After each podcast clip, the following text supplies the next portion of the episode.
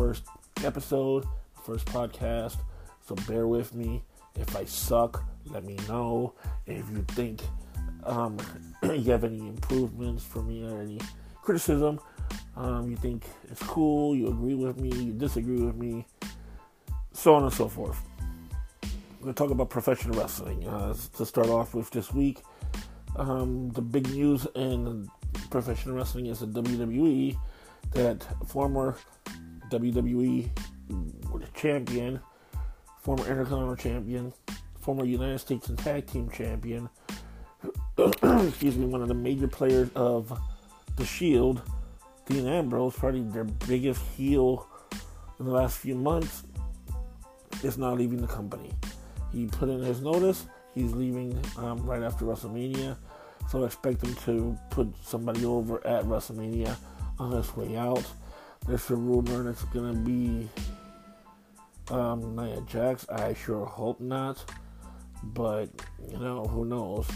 They offered him a seven figure contract for five years plus bonuses, and he turned it down. So this is not a money play.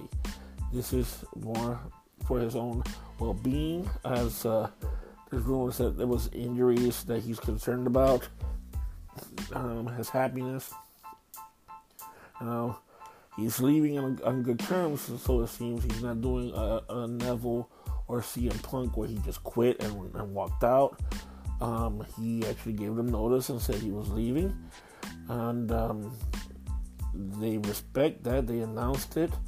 His wife still works there, so it's it's gonna be interesting to see what Dean Ambrose or you know the past and future Jon Moxley is gonna be doing. Um, you know the possibility to go to New Japan. Um, there's a possibility to go to All Elite Wrestling, although I don't think he will. But you never know. I mean, you know, at the end of the day, if they offer him what he wants, you know, Ambrose versus Jericho, Ambrose versus Omega, Ambrose versus Cody, or you know, Moxley in this case, it would be amazing. But we'll see what happens there. I personally am sad to see him leave. I'm a big fan of Dean Ambrose, the character. Even though Jon Moxley is very similar, um, I do agree with him that what they had they had something really hot and then they just kind of killed it. Um, excuse me, the WWE tends to do that quite often, actually. So I mean, this would really surprise you. Um, it seems another another WWE news. It seems that, that Triple H is starting to build his team. Um, by that I mean um, He's hired Sonjay Dutt. He's hired Daivari, Shawn Daivari. He's hired Abyss.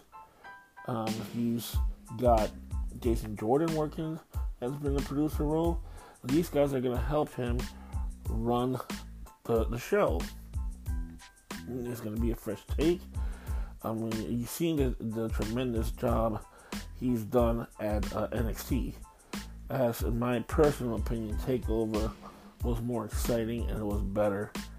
With the exception of maybe one or two matches, but it was a better show than the Royal Rumble itself.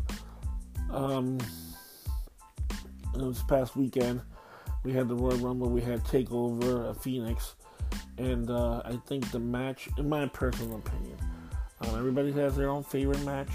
A lot of people are saying, you know, Becky and Asuka was good. A lot of people were saying Bryan and AJ was great. I personally loved AJ and Bryan's match. Um, but I think the match that stole the show, and, and again, in my personal opinion, was Gargano and Ricochet. That match was damn near perfect. Um, it was, excuse me again, I'm sorry. Um, it was action packed.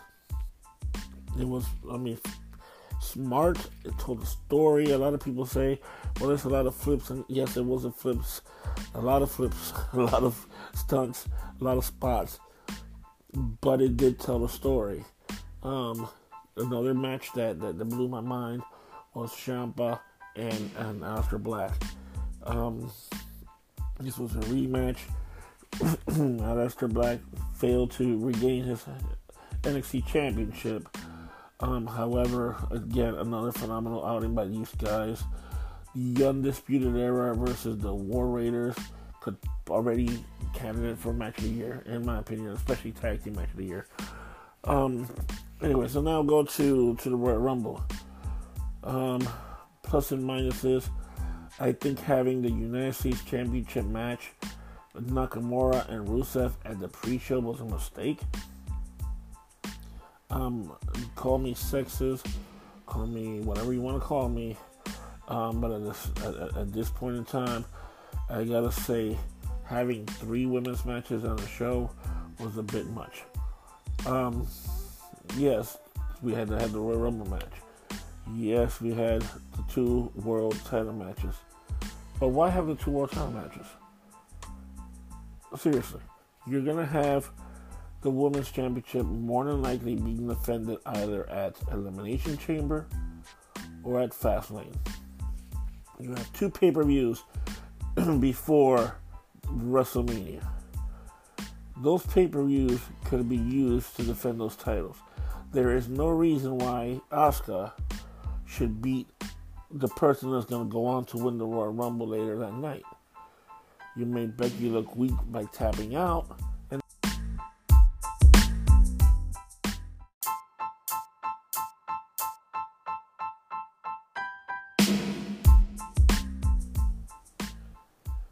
have um, Asuka defend the championship against anybody at Elimination Chamber.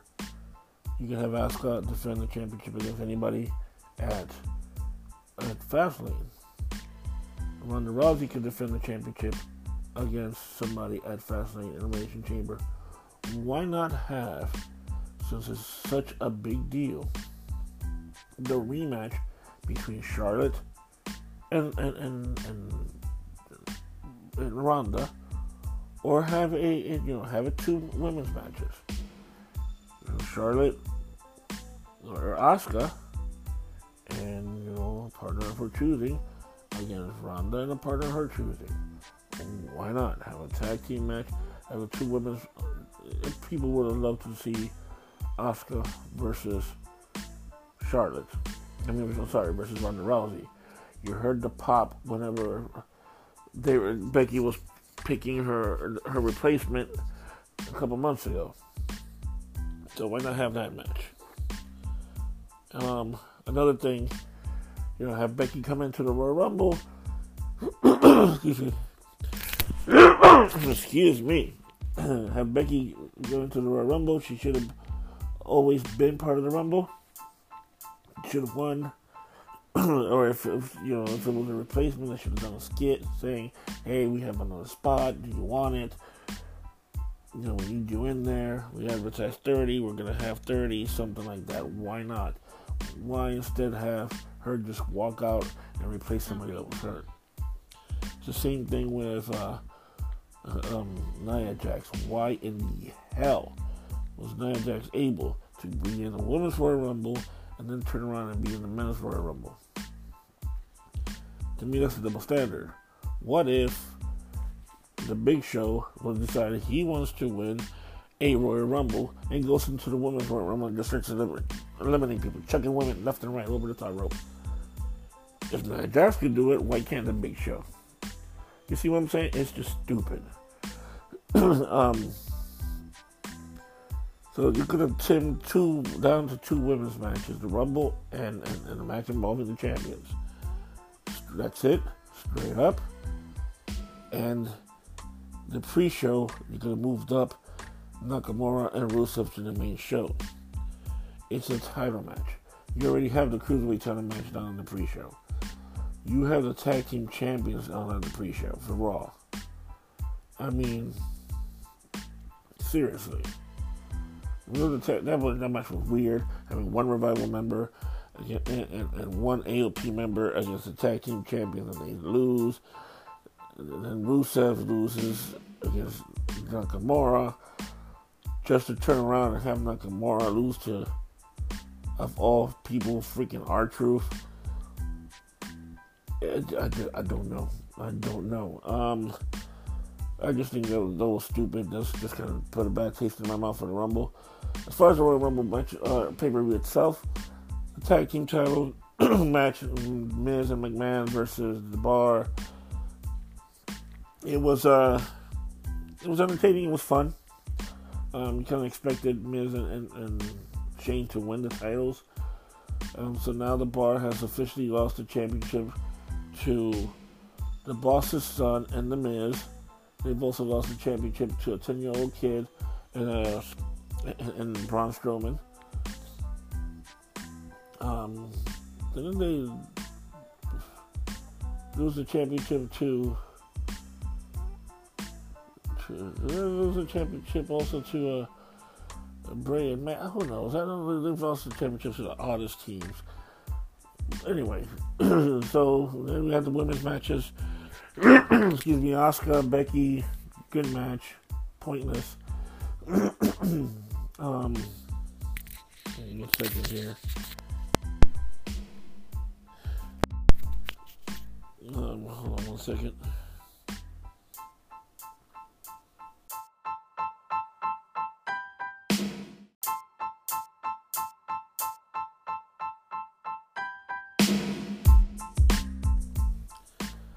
sorry. It was a good quality match. Um, it was wasted. It was pointless, and to have Becky lose before winning the Rumble just dumb. Becky and Sa- or Ronda and Sasha, uh, what a train wreck. I'm sorry, that match was horrible. It was horrible. Botches left and right. Ronda looked horrible, and the fans let her have it the next night, the next night in Raw. The Women's Royal Rumble match was fine for what it was. um, it's just I could have done with without half the girls there, honestly. But it is what it is. Um, the WWE Championship match, match of the night, in my opinion. A lot of people you know, thought it was slow. A lot of people didn't like it. I thought it was the best match of the night. It told a story. I told that Daniel Bryan could not beat AJ without help. That leads up to another potential match between the two. Um, not to mention, it looks like the beginning of some sort of a stable with Daniel Bryan, which is good because he needs something different. Braun Strowman versus Finn Balor. Finn Balor should have won that match. Finn Balor should have won that match. We should be having Finn Balor versus Seth Rollins at WrestleMania to main event and have a wrestling match. Instead, we're going to have Seth Rollins get thrown around by Brock Lesnar for 10 minutes and then somehow pull off an upset. Um, which is fine. but that leaves Daniel Bryan or whoever wins the Elimination Chamber with like the, the, the world title on SmackDown is in shambles. Who's gonna honestly win that? instead of having Daniel Bryan defend the championship at the Elimination Chamber, it should be a match for the number one contendership. Then Brock Lesnar should be defending his title in the Elimination Chamber. Again, my opinion, take it for what it's worth. He destroyed Finn Balor. Finn Balor came back, looked really good, looked solid, and then after the match, it was just oh, well, you know, I made him believe. Yeah, but well, how, you know, that's why he beat me up. What good does that do? Honestly, he beat the hell out of you for 10 minutes after the match. And the next night on Raw, you know, you do nothing of importance. You know, again, whatever. Um, then the Royal Rumble match itself. Uh, the WWE promised a surprise. And the two biggest surprises in the match was Jeff Jarrett, that lasted about 30 seconds, and Hornswoggle hiding underneath the ring. Thanks, WWE. What a surprise. And it was dumb. What was the surprise was that Dolph Ziggler was actually booked because he said said he wasn't booked. You know, you're losing Dolph Ziggler, you're losing Dean Ambrose. You know, rumors that the club may be leaving. The revival had asked for their release. They already lost Neville. I think Vince needs to step back and let Triple H take over.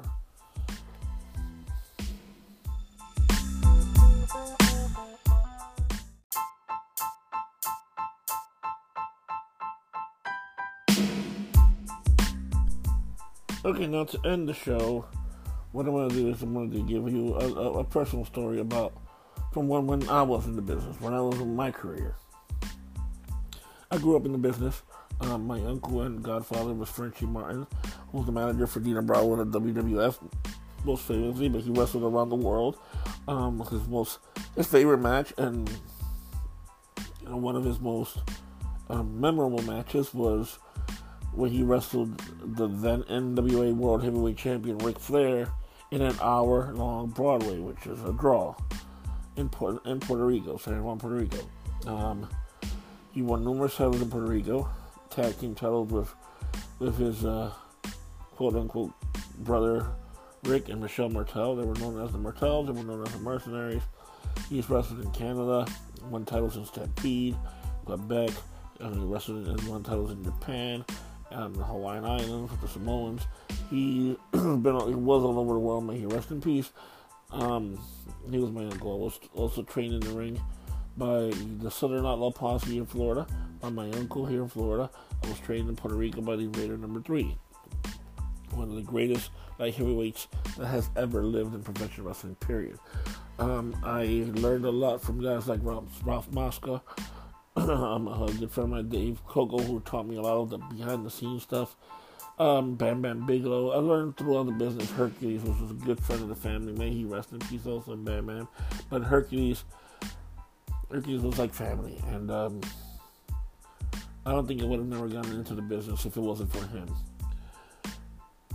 That being said, whenever I wanted to go into the business, my uncle Frenchie, um, which I call him, you know, Uncle Pierre because that's what he wrestled in, in Puerto Rico. Um, he did not want me to get into the business. Um, he thought I was too small. He thought the business. He did not want me to get into the business and go through a lot of the stuff that you know wrestlers do. A lot of the wrestling families don't want their their their family members to go into the business. That's understandable. I know I have a son um, he wants to be going to the business. I don't like the idea too much, but I'm going to support him and I'm going to help him as much as I can. Um, anyway, so when I was first into going to the business, I met um, these couple of local indie wrestlers. they, they just had a little indie show at a bar in, in Zephyrhills, Florida, in a place called Joe Bob's Bar and Grill. Um, they had it in the in like a the backyard of the bar was kind of like set up with a ring and some seats. Now, the ring was not a wrestling ring, it was more of a boxing ring. So, bumping in the ring was brutal. The ropes were steel wires that were just always too tight. There was bolts hanging, coming out of the corners. So if you hit the wrong corner at the wrong time, you were going to get stabbed. There was a, a, a, hole on the floor on the outside, so there was plenty of guys that got thrown over the top rope and got caught in that hole. Um, I I got a, my first concussion in that match, in, in that ring. I'm sorry, and um, well, here's how, how, the story was. After September 11th, I was a little down, and, and a friend of mine, um, I'm not gonna, former friend of mine, I'm not gonna mention, invited me over to go to one of his. Uh, a friend's party, it's a birthday party or something. Keep my mind off things. I just finished watching the September 11th trivia show for SmackDown, and um, I said, "Sure, why not? I'll go." Um, he always wanted me to go to to parties with him and, and get together because I had back then I had a knack to to always have girls flash or take the clothes off very easily around me. So he wanted us to, to always wanted me around. So that was a conversation from the house to my apartment to the party that he wanted to see this. Of course, it happened, and he was out of the room because he never was in the room when it happened. Um, but in that party, I met this guy named um, Kenny and Mark. These two guys, and we started talking about wrestling. And uh, I told him, hey, you know, I'm I'm trained He's like, really? And then we started you know, going back and forth talking. And he goes, well, we run a little show. We're running a show tomorrow night. You should come. And I said, sure, cool. Um, you guys need any help setting up or anything? He's like, no, no, you just show up. So, you know, I, I believe I didn't go that week. Um, I, I, spoke to them the following week, and um, I met with them in their apartment in the morning, and I asked permission if I could bring my cousin, which is Frenchie's son. Um, I call him Jay. His name is Jean. Um, also, and me from him, we invited another, a couple of other friends of ours, um, namely Eddie Torres, who still currently is active in the business, um, has appeared in NXT a couple times, and his brother-in-law at the time, um, Big Jose, which was what he wrestled Jose. He wrestled as Big Jose at the time. He was wrestling as, or wanted to wrestle as a Druid. Now, mind you, all of us were trained, but none of us had had an official match yet. We showed up to the show, and we asked if we could have a match. They said, sure, we could have a tryout match. Um, we'll put you guys against each other, a tag team match.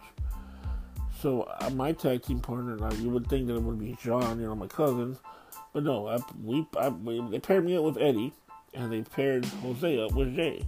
They were known as the Night Stalkers, and I and my my friend Eddie, we took a play on the name of, of Rick Martel, my, my quote unquote kayfabe uncle Rick, um, to uh, uh, out of one of his tag teams. He used to be the Can-Am Connection with Tom Zenk. Um, I'm from New York originally. Um, Eddie's from New Jersey, so we call ourselves the New York New Jersey Connection. So that's what it is. The second and third match of the card, the New York New Jersey Connection versus the Night Stalkers. You go back now, and if you're able to watch that match, which I don't think is anywhere online, thank goodness, it was one of the worst matches of all time. I mean, four guys, none of us have been ever been in the ring.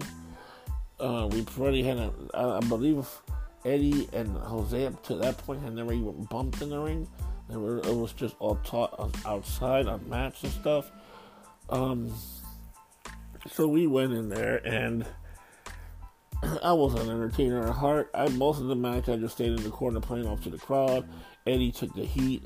Jay and Jose kept taking in and out. Uh, I believe we won, if I'm not mistaken.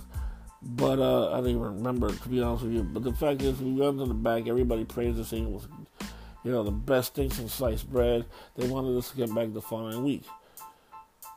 Now, to get booked, we had told them that we had been working for months because we wanted to make sure that we got on the show. So to be, so I took a, a page from from old school wrestlers, actually mostly from old school promoters would bullshit the, the, the wrestlers into getting them booked. Well, I flipped it around and we bullshitted the promoter into having us booked. The following week, we all come back. Well, actually, me and Eddie come back. Jay and Jose didn't come back to that promotion. I went back to the second promotion that was also being held there, which we also wrestled. Different story for a different time. Um, second week we were there. This is the company was called NSW. Uh, I believe that's what it was called. Don't quote me on that. It was a long time ago. Um, anyway, so we go into the ring and they tell us to cut a a face promo. Now, we have never cut a promo in front of a live crowd. Yes, it was only maybe 20, 30 people, but it was our first time. We didn't know what we were doing. They didn't give us any direction. They didn't tell us what we wanted to say. They just said, go out there cut a face promo. So I'm sitting there trying to explain to them who we are, what we're there for. They started booing. So my partner Eddie just grabbed the mic and told everybody to shut up and listen to what I had to say, instantly turning his heel, pissing off the promoter, second night of our career. But we became the main event, and uh, we were the main event for a while there. Um, it was it, it was interesting. So, so yeah, that was our first introduction into the business. Um, I, we wrestled there. We, also, we ended up going to the other company. I guess it was GXW. Um, I wrestled on both shows. I wrestled on the third show that was also there, which where I was turned face and became one of pretty popular there. Um, however, it was really weird because on Fridays and I was a face under a mask. On on Saturdays I was a face without the mask, and on Sundays I was a heel.